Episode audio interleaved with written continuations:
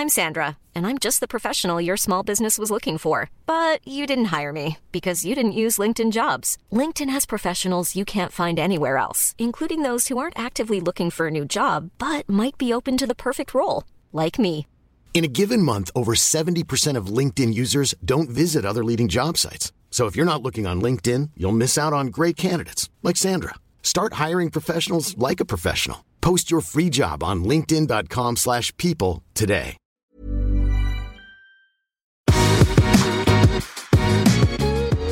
Veien hit, en podkast om gründere og andre tøffinger. Hvordan i all verden dukket ideen om å starte noe eget opp? I denne podden snakker jeg, Hilde Orell i Finansavisen, med gründere og andre tøffinger. Både om veien hit, omveiene, snarveiene og veien videre. Anjali Batnagar, velkommen hit. Takk. Vi har jo ikke møttes før. Nei. Men jeg har googlet litt, og det var jo ikke så mye jeg fant. Men jeg fant jo blant annet at du har en doktorgrad i fysikk, og at du har vært gründer tidligere, og det gikk sånn eh, ganske dårlig, tror jeg. Og Eller så pass, eller- ja, Dette skal vi snakke litt om. Og ja, ja. så har du nå en, en ny startup hvor du blant annet har fått med deg Aksel Lund Svindal, Skipsted og han eh, Carl Munthe Kaas i Kolonial Skjærs Oda på, på laget, så dette høres veldig spennende ut. Men kan vi ikke begynne litt med Angeli, den lille? Angie. Lille Angelie. Ja.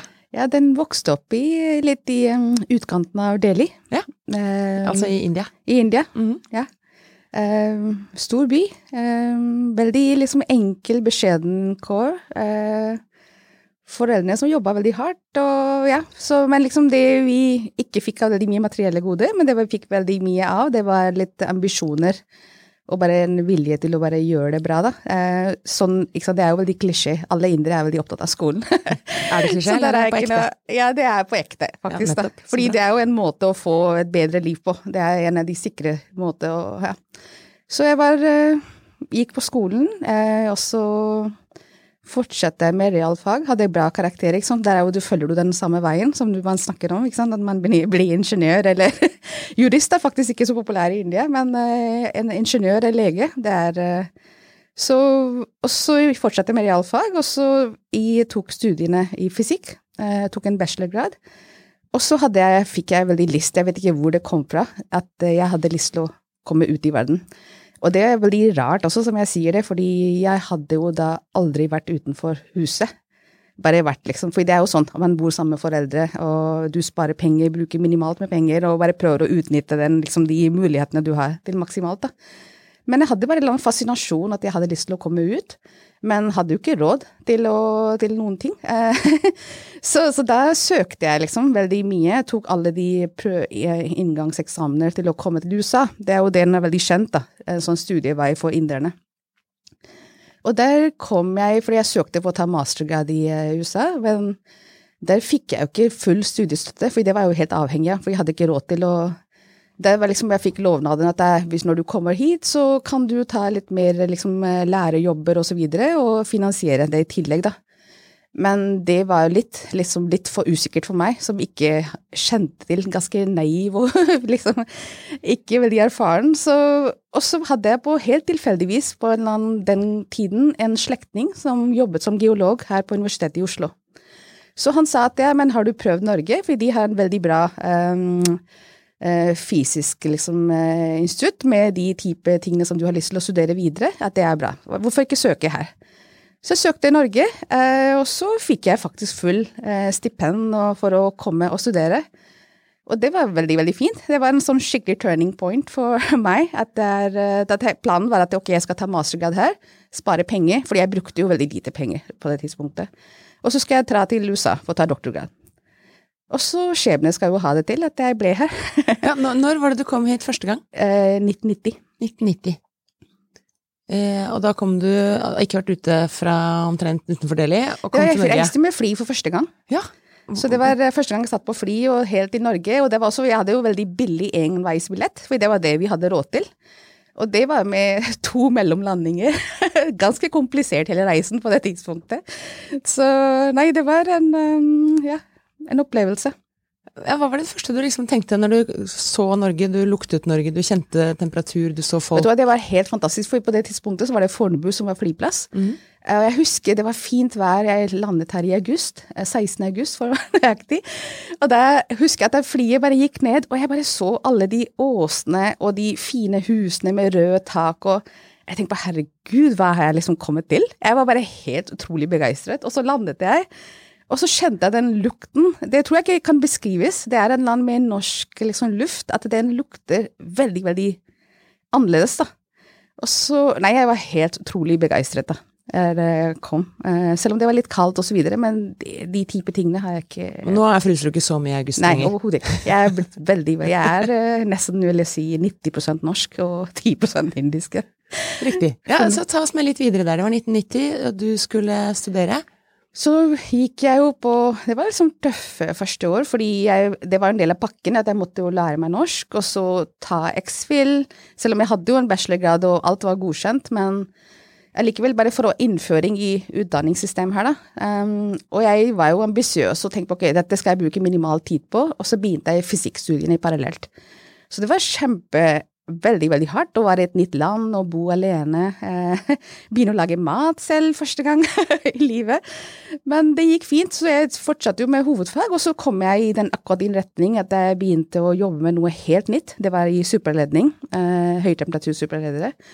Så, så, det gjorde også på at i hovedfag, alt det arbeidet jeg gjorde, det var såpass um, Det var gjort første gang, så jeg klarte å publisere alle resultatene. Og det gjorde også på at jeg ble jo tilbudt en doktorgradsstilling, eller stipendiatstilling, da, med en gang. Så fortsatte jeg, og på det tidspunktet hadde jeg en kjæreste også, norsk kjæreste. Um, og så giftet vi oss veldig tidlig. så det bare ble til at jeg Ja. Og så etter doktorgraden, jeg var ferdig med det i 98, uh, eh, så begynte jeg å jobbe i Telenor forskning og utvikling. Um, skal jeg dra deg gjennom hele derfra? Kort, bullet pointsen, kort, yes. kortversjonen fram til du så ble gründer. Var liksom var, da var jeg jo veldig typisk forsker. Jeg hadde jo egentlig tilbud til å ta en postdoc, uh, men da var jeg litt lei og hadde begynt å forstå at jeg er egentlig en veldig sosial person. Og der hadde jeg jo i seks år jobbet i en sånn mørk lab med ganske kalde materialene alene.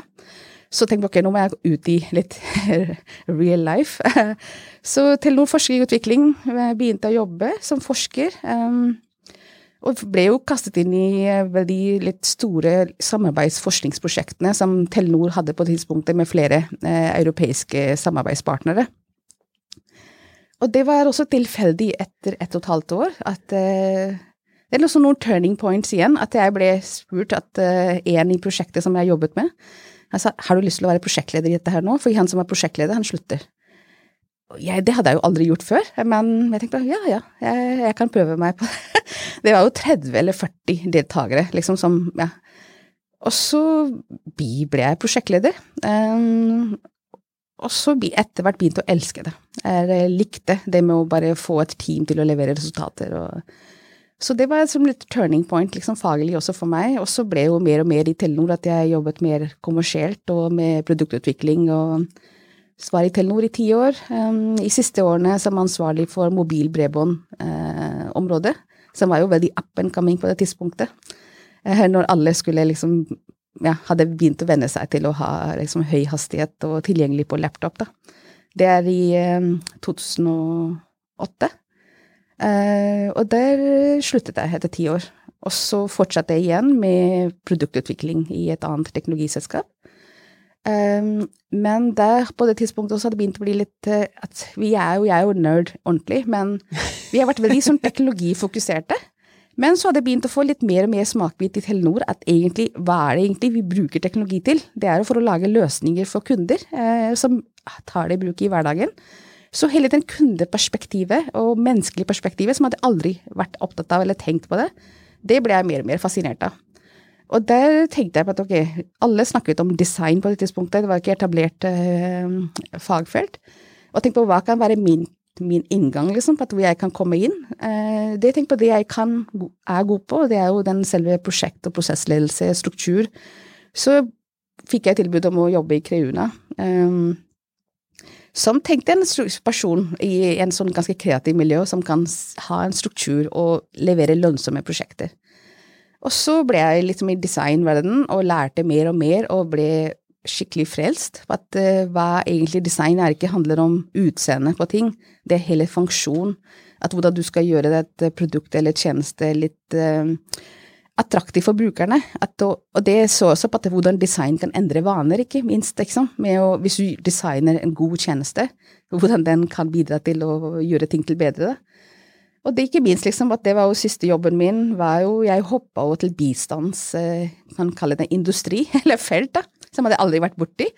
Men det var også styrt av det var jo, Der gjorde jeg jo et hopp, da, fra en veldig kommersiell konsulentverden til uh, at jeg trodde det var min drømmejobb. At uh, det var daglig leder, uh, administrerende i Design Without Borders.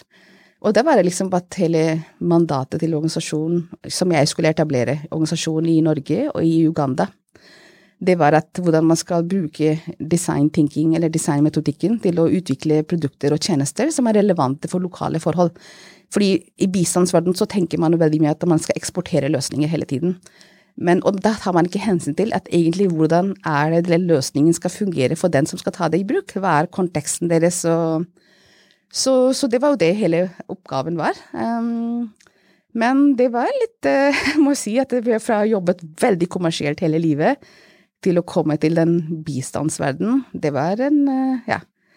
Så jeg fant ut etter to år Vi etablerte jo kontor i Uganda, og vi fikk det til veldig, veldig mye, men jeg, da var jeg utslitt. At det er hele deres apparatet og systemet. Og det var liksom litt eh, Hva heter det Liksom brøt litt illusjoner. For at jeg skulle jobbe med noe som var skikkelig meningsfylt, og litt, litt opp at jeg hadde jobbet i 20 år, og ja og så ble det ikke slikt, liksom. Eller vi fikk jo gjort noe, men jeg fikk det ikke til de store endringene som jeg hadde liksom skikkelig lyst til.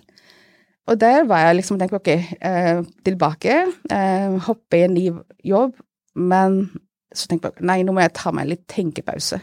For nå har jeg jo vært kjørt på i så mange år. Så dro jeg på faktisk til India på en sånn detox-tur, bare for å rense hele den hodet og kroppen. Og så brukte jeg tid på den, og så tenkte jeg ok, hva er det egentlig jeg har lyst til? Og jeg tenkte på, jeg har jo tenkt i 20 år at uh, jeg har lyst til å gjøre noe eget. Jeg har lyst til å, Hvor jeg er selv min egen herre og har full kontroll på, ikke avhengig av andre. Men jeg har jo manglet ideen hele tiden. Og den ideen kom plutselig, liksom. For at ok, hva skal jeg gjøre? Uh, og jeg tenkte på ok, nå har jeg jobbet, tjent bra. Uh, jeg er strukturert som jeg er nå, så jeg tenker ok, denne ideen skal jeg videreutvikle. Men da må jeg regne på at jeg kan ikke ha noen inntekter i ett år. Um, hvordan jeg skal Så jeg bare gikk i gang med å planlegge. Satt i, til side litt savings, og så tenkte jeg ok, da må jeg ikke bruke mer enn så mye penger hver måned. Fordi jeg vil ta min del av liksom utgiftene og alt mulig, men um, Så det var uh, så fullt planlagt. Og så tenkte jeg ok, da kan jeg gi den en sjanse i ett år. Og hva var ideen? Ideen var at uh, selv om jeg har jo aldri vært opptatt av fashion, men kvinner flest liker jo klær. Og jeg også har veldig mye dyre klær som jeg aldri bruker. Spare til datteren min, kanskje hun vil bruke de en dag. Men jeg tenkte på at men jeg er jo veldig åpen, og jeg deler jo klær med venninnene mine hele tiden. At vi låner ting til hverandre. Og tenkte ok, kanskje på det tidspunktet var jo så nabobil, Uber, ikke sånn, Airbnb, alt det med delingsøkonomi, den var så populært. Nå snakker jeg om slutten av 2016. Så, så tenkte jeg på at okay, hvorfor, det er kanskje tidspunktet er riktig til at vi skal også dele klær. Um, men samtidig så hadde jeg jo den i veldig bevisst med kommersielle at hvordan man skal tjene penger på dette her. Så ideen var at ok, jeg skal lage en tjeneste som gjør det mulig at akkurat det jeg gjør i dag på privaten, at jeg kan gjøre det mer systematisk. At jeg kan leie ut mine klær til kanskje andre kvinner som bor i nærheten av meg, eh, som har samme størrelse som meg, og som vi blir kjent med. Det også kan være en eh, måte å gjøre det på. Um, og det tenkte jeg på samtidig, liksom at jeg vil ikke For å kunne gjøre det kommersielt uh, viable, så må, må brukerne gjøre mesteparten av arbeidet selv. Så jeg vil ikke ha ansvar for noe klær og noe selv. at det må, uh, fordi Ellers så blir det ikke lønnsom. Uh, å åpne en egen showroom hvor du skal gå og teste klær og ha ansatte, det, det kan ikke være rom for det. Så det var liksom de, noen ting holdt jeg fast på, at det tjenesten skal være en teknisk plattform som gjør det mulig for brukerne å leie eh, klær til hverandre. Den fikk jeg jo satt opp veldig, veldig fort, um, fordi jeg tenker jo litt først må du kjenne et behov, og så løsning kommer etterpå. Så, og den brukte jeg veldig mye hyllevarer, konfigurerte selv, og faktisk vi begynte å få veldig mye oppmerksomhet. Og da var jeg helt alene. Da hadde jeg jobbet med innsikt, intervjuet masse brukere. Arrangerte masse fester hjemme hos meg for, hvor vi, jeg inviterte um, mine venninner og ba dem om å ta med sine venninner. Alle kom med noen klær. Og kvinner og klær, det skaper mye begeistring. Og så sier vi ok, vi skal leie ting til hverandre. Eh, og så allerede mens vi var på festene, så vi publiserte de, de klærne online. Og så begynte vi å få veldig mye oppmerksomhet. Vi, sier jeg, da. Eh, på, vi hadde tosidige tosidig oppslag i KK osv., for det var såpass nytt på det tidspunktet. Fjong hadde også begynt å komme på plass der. Hva het ditt selskap, da? Eh, den het Something Borrowed. Something eh, borrowed.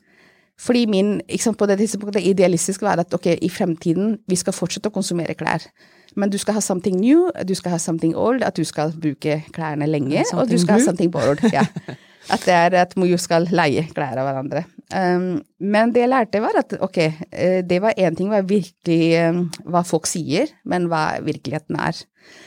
Um, og så skjønte jeg, fordi sånn type ting, selv når jeg sier at okay, vi har ikke ansvar for noe lager eller klær, bare med den plattform, så for å gjøre den lønnsom, så må du ha store volum eh, på leie. Og det skjedde liksom ikke, fordi det jeg skjønte var at folk er forskjellige. Jeg har ikke noe sperre med at jeg hadde lagt ut veldig mye av mine litt dyrere klær. Jeg hadde ikke noe problem med at noen kommer hjem til meg og vil prøve klær og ta med seg hjem eh, til seg. Men folk flest er ikke sånn. Nordmenn har jo supersperre med at noen skal komme hjem til dem og skal prøve de klærne deres. Så, så, så det jeg skjønte at ok, dette er for tidlig, vi er ikke der.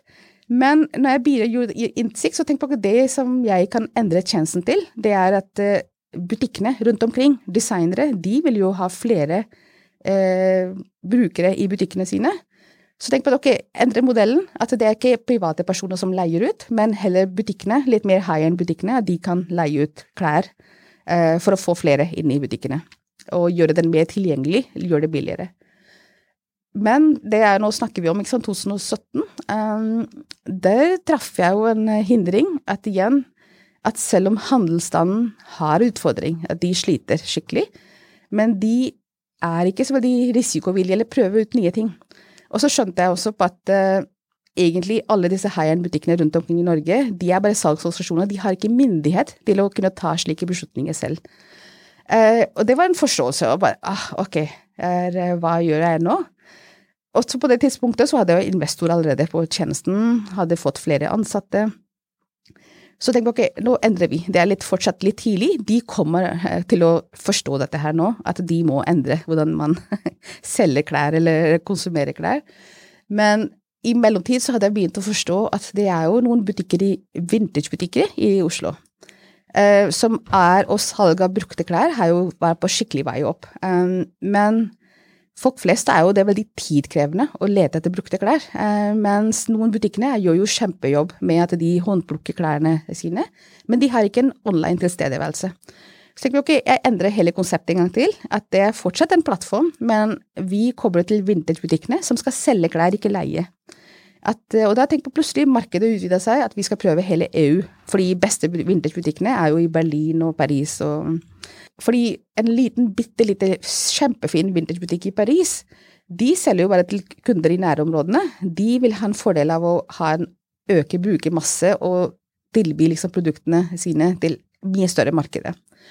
Så da endret jeg konseptet en gang til, at plattformen plattform ble for salg, og det er vintagebutikkene fra hele Europa som vi koblet opp. Og alle disse endringene det har skjedd på løpet av to og et halvt år.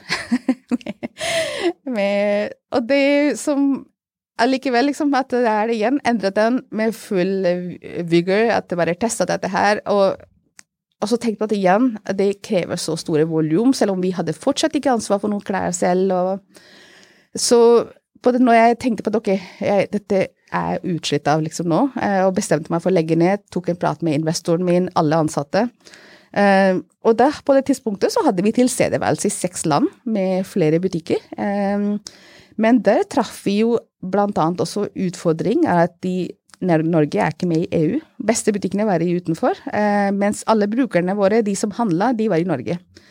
Og det med alt jeg hadde ikke tenkt på, det med toll og alt sånn styr som innebærer med å kjøpe klær fra det var den ekstra kompleksiteten. Og da var jeg litt utslitt og tenkte på ok, det gikk ikke, jeg har lært kjempemye, og det føltes som en veldig nederlag. Eh, så jeg pakket sammen hele greia, men jeg måtte jo bare bearbeide alt av erfaringer, så jeg skrev en del artikler om dette her, på hva mine erfaringer var, og jeg er jo fortsatt der, at jeg har lite troa på at utleie kan bli lønnsomt.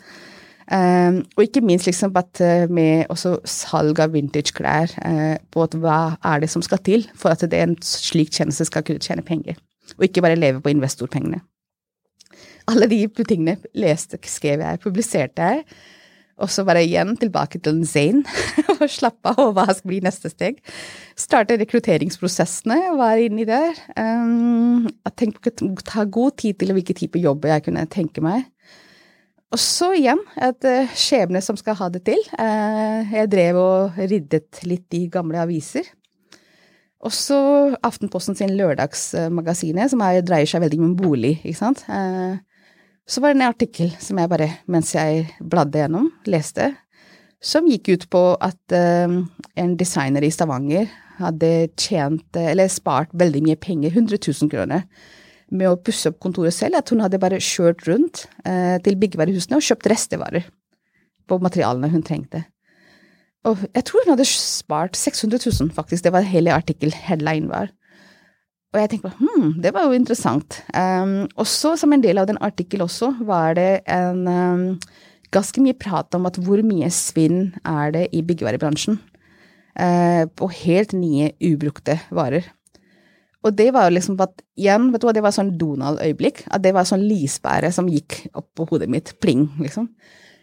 Jeg tenkte på at ok, eh, det kan være en løsning med den markedsplassløsning som jeg har hatt nå.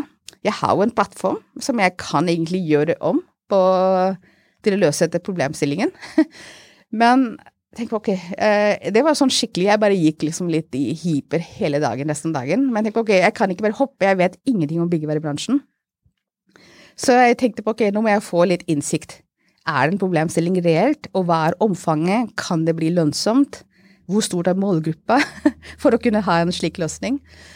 Og det, nærmeste var at jeg har to venner som er, jobber innenfor byggevarebransjen. Jeg ringte dem med en gang. Én eh, litt skeptisk, andre var superpositiv. Eh, men det var nok til at jeg tenkte på ok, dette må jeg tenke videre på. Um, uh, og som en del av den artikkelen også, så var det et intervju med hun som er direktør for byggevarenæringen i Virke. Uh, jeg har jo alltid hatt lavsparet med å ta kontakt med folk, så jeg bare sendte en mail til henne.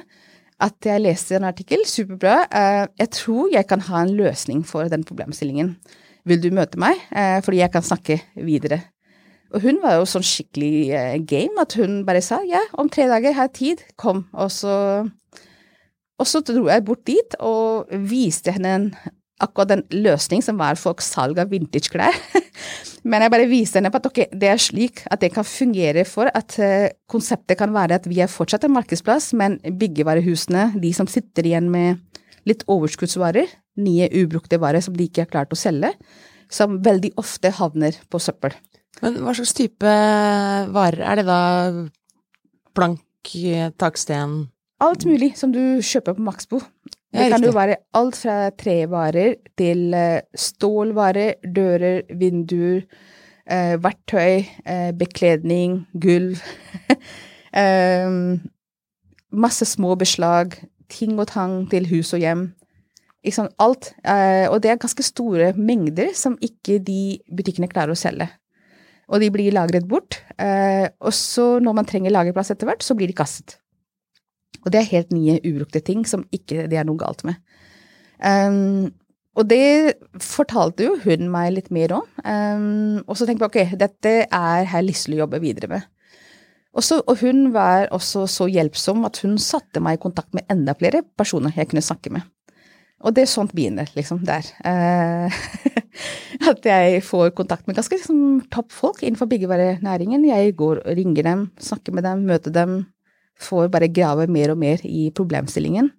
At hvor stort For de tenker ok, det er én ting hva folk sier, det har jeg jo lært av erfaringene. Men hvor stor mengde er det, og hvilke priser de varene kan selges til? Hvem skal kjøpe, hvordan skal, de, hvordan skal jeg nå de brukerne som skal kjøpe de varene? Um, hva skal det koste? Når blir det lønnsomt? Så alt dette her jobbet jeg med i flere måneder, og da snakker jeg om noe, akkurat for to år siden. Ja.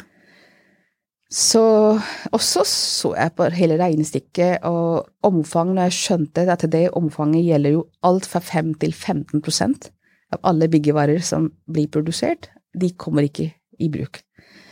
Og da tenker jeg på at nordmenn er jo tilbudsjegerne.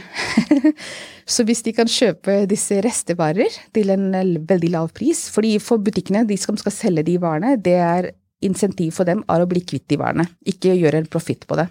Så de kan selge til kostpris.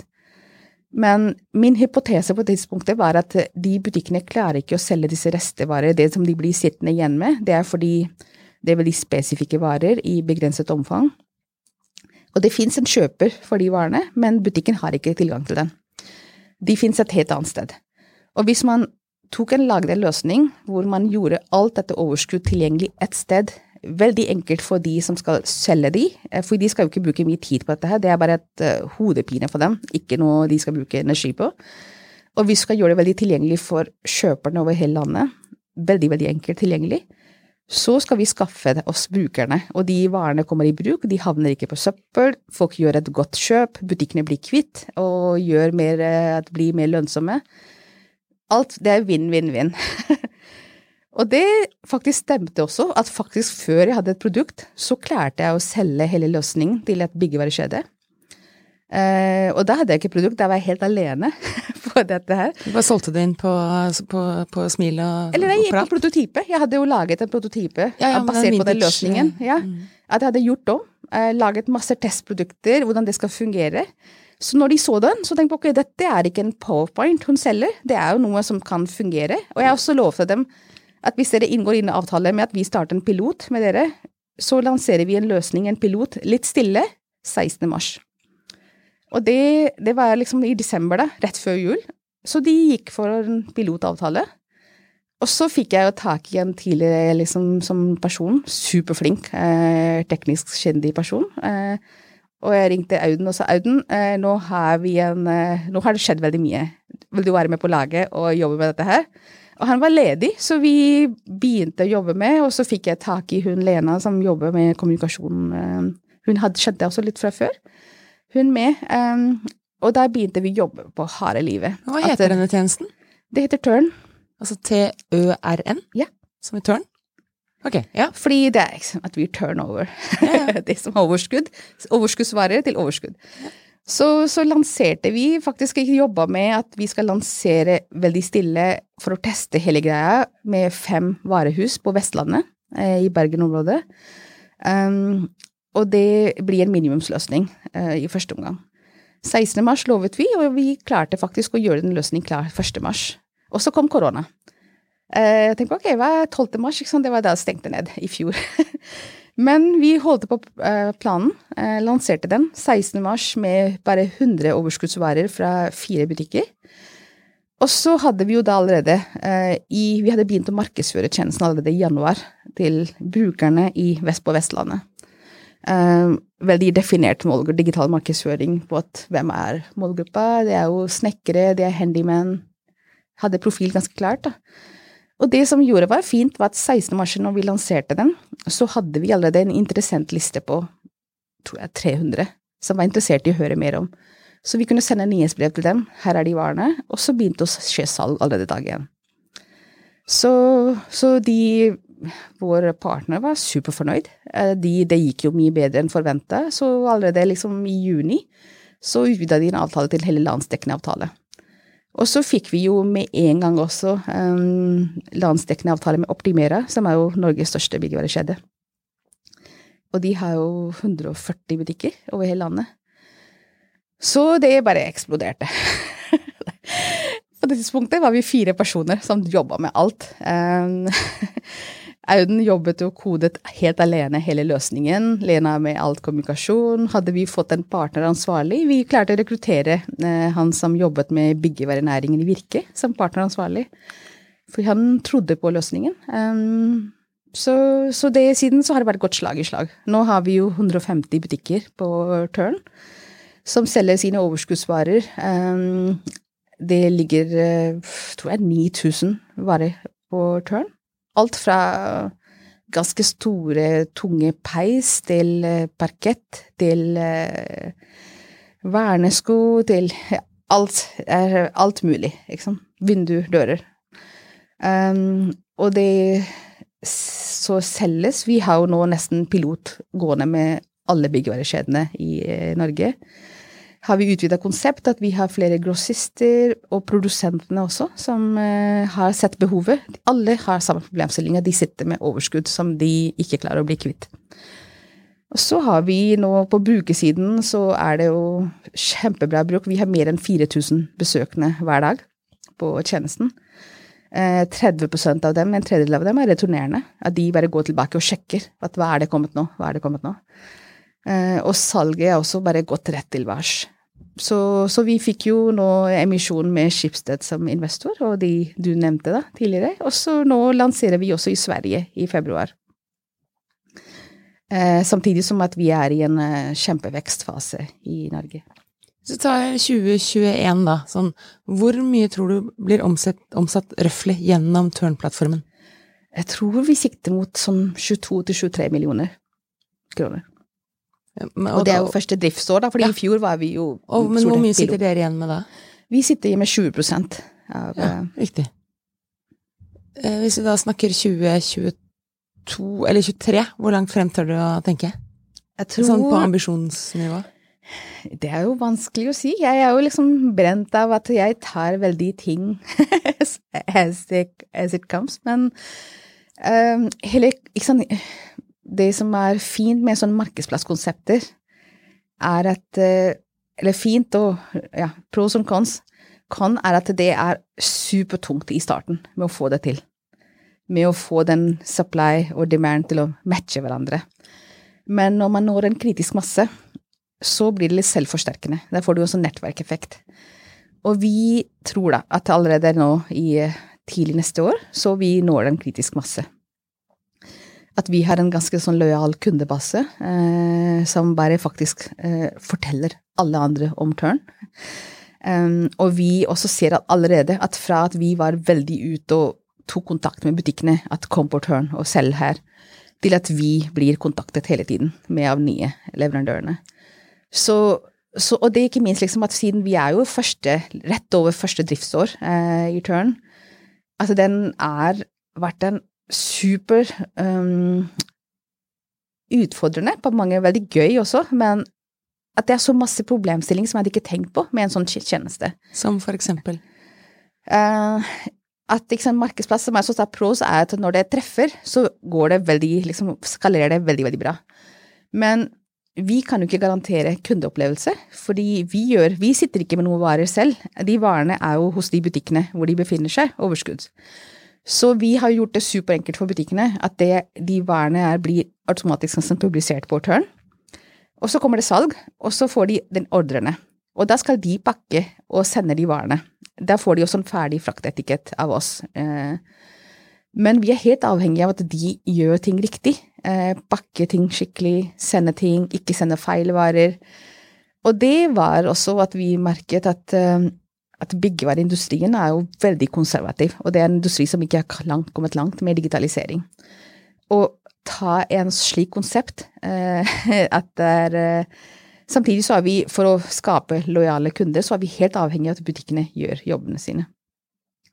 Så der traff vi jo veldig mye. at Når det eksploderte i fjor november, at vi plutselig hadde avtale med 100 butikker som vil bruke Turn, at hvordan onboarder vi disse butikkene? på en eh, effektiv måte og forstå den. Samtidig så var vi i korona. Vi hadde jo ikke besøkt en eneste butikk fysisk. Alt skjedde digitalt og på video. Så, så den hadde jo en del utfordringer. Um, andre ting var at for å gjøre det enkelt for brukerne og enkelt for butikkene, så må vi jo ordne frakt. Og frakt er ikke som en hvilket som helst andre produktene. ikke sant? Det er um, med Elkjøp osv. Du har ganske firkanta pakker. Men byggevarer, det kan jo være alt fra en stor peis, eller det kan være 100 kvadratmeter med gulv, som er lange planker, til masse beslag og skruer, som er ganske tunge, eller det kan være glava, som er store, men det veier ikke så mye.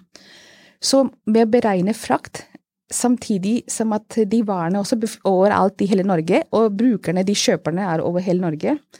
Det var ganske komplisert. Og der bomma vi veldig mye i fjor, i starten, fordi vi tilbudte, eller ga kunden en pris på frakt som var veldig mye lavere enn vi selv betalte. så det var veldig mye sånne dårlig erfaring, men samtidig så forbedret vi jo hele tiden. Og nå har vi jo ganske bra en eh, løsning som, med frakt som funker, er bra og rimelig. Funker for oss, funker for butikkene øh, og for kjøperne. At det er ikke en hinder med at ok, jeg skal kjøpe en peis som befinner seg si, i Kristiansand. Eh, blir det for dyrt å få den og frakte til meg, så faller jo hele den gevinsten. Så, så alle de tusen ting som skal treffes i en slik tjeneste, hvor vi ikke har kontroll på varene selv. At vi bare ordner hele den infrastrukturen, da. Det er eh...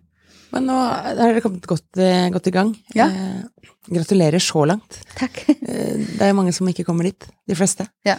Men eh, hvis du tenker enda litt lenger frem, da. Når dere begynner å få dreisen på byggevarebransjen. Mm.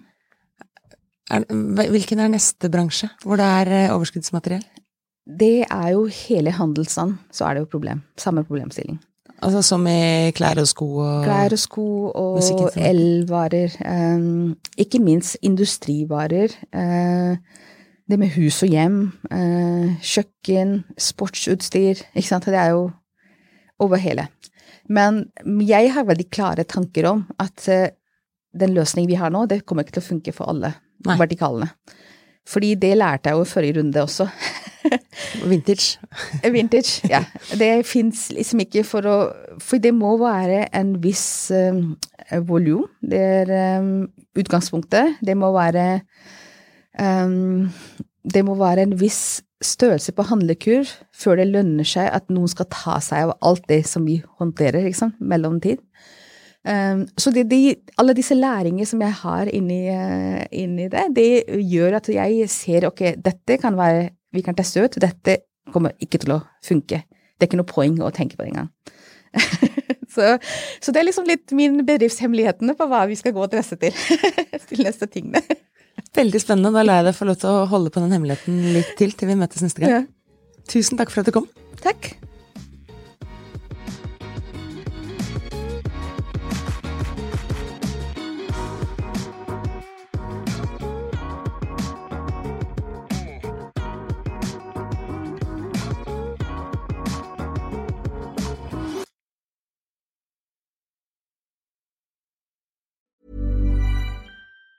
Even on a budget, quality is non-negotiable. That's why Quince is the place to score high-end essentials at 50 to 80% less than similar brands. Get your hands on buttery soft cashmere sweaters from just 60 bucks, Italian leather jackets, and so much more. And the best part about Quince, they exclusively partner with factories committed to safe, ethical, and responsible manufacturing. Elevate your style without the elevated price tag with Quince. Go to quince.com slash upgrade for free shipping and 365-day returns.